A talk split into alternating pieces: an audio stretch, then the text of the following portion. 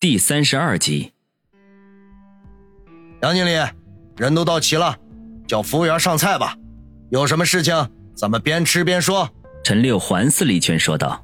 杨思思嗯了一声，起身去吩咐服务员上菜，在回来的时候，却坐在了王宇的身边。宋奎见状，不满的哼了一声，不过有陈六在场，他也不敢发作。少顷，酒菜陆续的上来。三名身材窈窕、穿着旗袍的服务员鱼贯而入，小心翼翼地给几人斟满了酒。陈六摆摆手说道：“都下去吧，有需要的时候我们会叫你们的。”三名服务员交换了一下眼神，整齐一致地走了出去。守在门口的两个青年趁机将房门关上。陈六端起酒杯站了起来，其他几人见状连忙跟着站起。今天首先我得感谢一下杨经理的盛情款待，安排在这么高档的地方，我陈六感觉很有面子。陈六咳嗽了一声，最先开腔。杨思思忙道：“多谢六哥赏光。”陈六微微一笑，举杯一饮而尽。杨思思忙跟着喝了，王宇则浅尝辄止，回去他还要开车，不能多饮。宋奎跟着把酒喝光。忽然毫无征兆的转向王宇，哼，你什么意思啊？六哥敬的酒都不喝，难道是不给六哥面子吗？王宇没有料到宋奎会突然发难，眼中寒光一闪，便要反驳，不想桌子底下杨思思一把抓住他的手，轻轻摇晃了一下，示意他不要动怒，然后满脸堆笑的说道：“ 六哥，宋少。”王宇待会儿还要开车，不能喝酒。宋奎不满的哼了一声，还要说话，陈六却已经率先说道：“好，理解。王兄弟既然不能喝酒，那就用饮料代酒吧。”王宇感激的向他点点头，压着心头的怒火，自己倒了一杯饮料放在面前。陈六摆摆手，几人落座，他随便的吃了几口菜，夸赞了几句之后，才慢条斯理的说道：“宋胖子。”听说你和王兄弟有些过节，宋奎嘿笑一声说道：“呵呵，没错。”陈六嗯了一声，露出沉吟状，半晌才道：“宋胖子，杨经理和王兄弟都是我陈六的好朋友，怎么样，卖我一个面子，你们之间的误会就此结过，如何？”宋奎似笑非笑的扫了一眼王宇和杨思思，不紧不慢的说道。这按理说呀，六哥的面子我宋奎应该给，可是王宇呀打伤我二三十个兄弟，光医药费就花了我小三十万，这笔账要怎么算呢？陈六眉毛一挑，问王宇：“王兄弟，有这事儿？”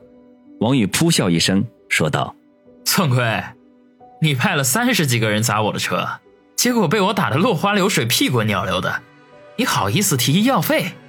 我没找你要修车费就不错了。宋奎脸颊抽搐了一下，咬牙切齿的说道：“你那破车值几个钱？我倒是很后悔没叫人一把火把它点了。”王宇拿了一只玻璃杯，缓缓的握在手掌里，稍微的一发力，那玻璃杯顿时咔嚓一声出现了几道裂纹。与此同时，他嘿嘿一笑，说道：“你倒是可以试试看。”王宇惊人的手劲儿令陈六微微动容，望向王宇的目光也多了几分玩味。宋奎在王宇的手上吃过亏，被他打的脸好几天才消肿，如今还心有余悸。这会儿见他轻易的捏碎酒杯，心头不禁一跳，本能的向陈六那边躲了躲，咽了口唾沫，说道：“六哥，看见没有？”不是我不给你面子啊，是这小子仗势欺人呢！我操！我操！王宇和陈六几乎异口同声的骂：“我操！宋胖子，这也行？”面对宋奎的无耻，陈六忍不住的骂道。宋奎细细的眼睛一瞪：“反正啊，他不赔我医药费，这事儿就算没完。嘿嘿，在春城市还没我宋奎整不了的人。”陈六脸色一沉，用手掌在桌子上轻轻一拍，略带怒气的说道：“宋胖子，你的意思是，今天不给我陈六的面子了？哼哼，王宇则是手上再次发力，酒杯应声而碎。他这手捏碎玻璃杯的绝活，可是下了一番苦功夫的。除了过人的手劲儿，还需要特殊的技巧。杯碎而手不伤，可不是每个人都做得到的。宋奎脸颊抽搐了一下，似乎打定主意要和王宇过不去，呼的一下站了起来。六哥，这件事情让我在朋友圈里丢尽了面子。这王宇不废，我以后在春城就会成为别人的笑柄。今儿个对不住了，以后在别的事情上。我宋奎补上。说完，向那个红裙美女使了个眼色，径直朝门外走去。陈六的脸色已经阴沉到了极点，在春城市，宋奎还是第一个敢不给他面子的人。尤其是刚才，他还向杨思思和王宇拍着胸脯保证，一定会摆平这件事。结果万万没有想到，宋奎竟然当众不给他台阶下。这使他有种颜面丢尽的感觉。宋胖子，信不信你走不出这个房间？陈六寒声说道。守在门口的两个青年，在他声音未落之际，已经十分默契地挡住了大门。宋奎冷哼一声，头也不回地说道：“哼，陈六，给你面子叫你一声六哥，不给你面子，你就是个穷修车的。”你敢动我一根手指头试试？我保证你在春城寸步难行。帮我离开，我们还是朋友，否则你就是我宋家的敌人。陈六放在桌面上的双拳紧握，牙齿咬得咯咯响，沉默了许久，才闷声说道：“放宋大少离开。”守门的两名青年面无表情地退到两边。宋奎得意的一笑。粗暴地揽住红裙美女的细腰，大摇大摆地推门而去。人到走廊里之后，大声说了一句：“六哥，改日我送回摆酒宴，向你赔罪啊！”声音落下，咚咚的脚步声远去。陈六怒哼一声，声音干涩地说道：“宋奎，走着瞧。”杨思思显然没有料到事情会发展到这一步。一时间愣在当场，直到宋奎远去，才迟疑的说道：“六哥，这事儿。”陈六摆摆手，面色阴沉的说道：“杨经理，让你见笑了。我陈六自以为是个人物，结果狗屁不是。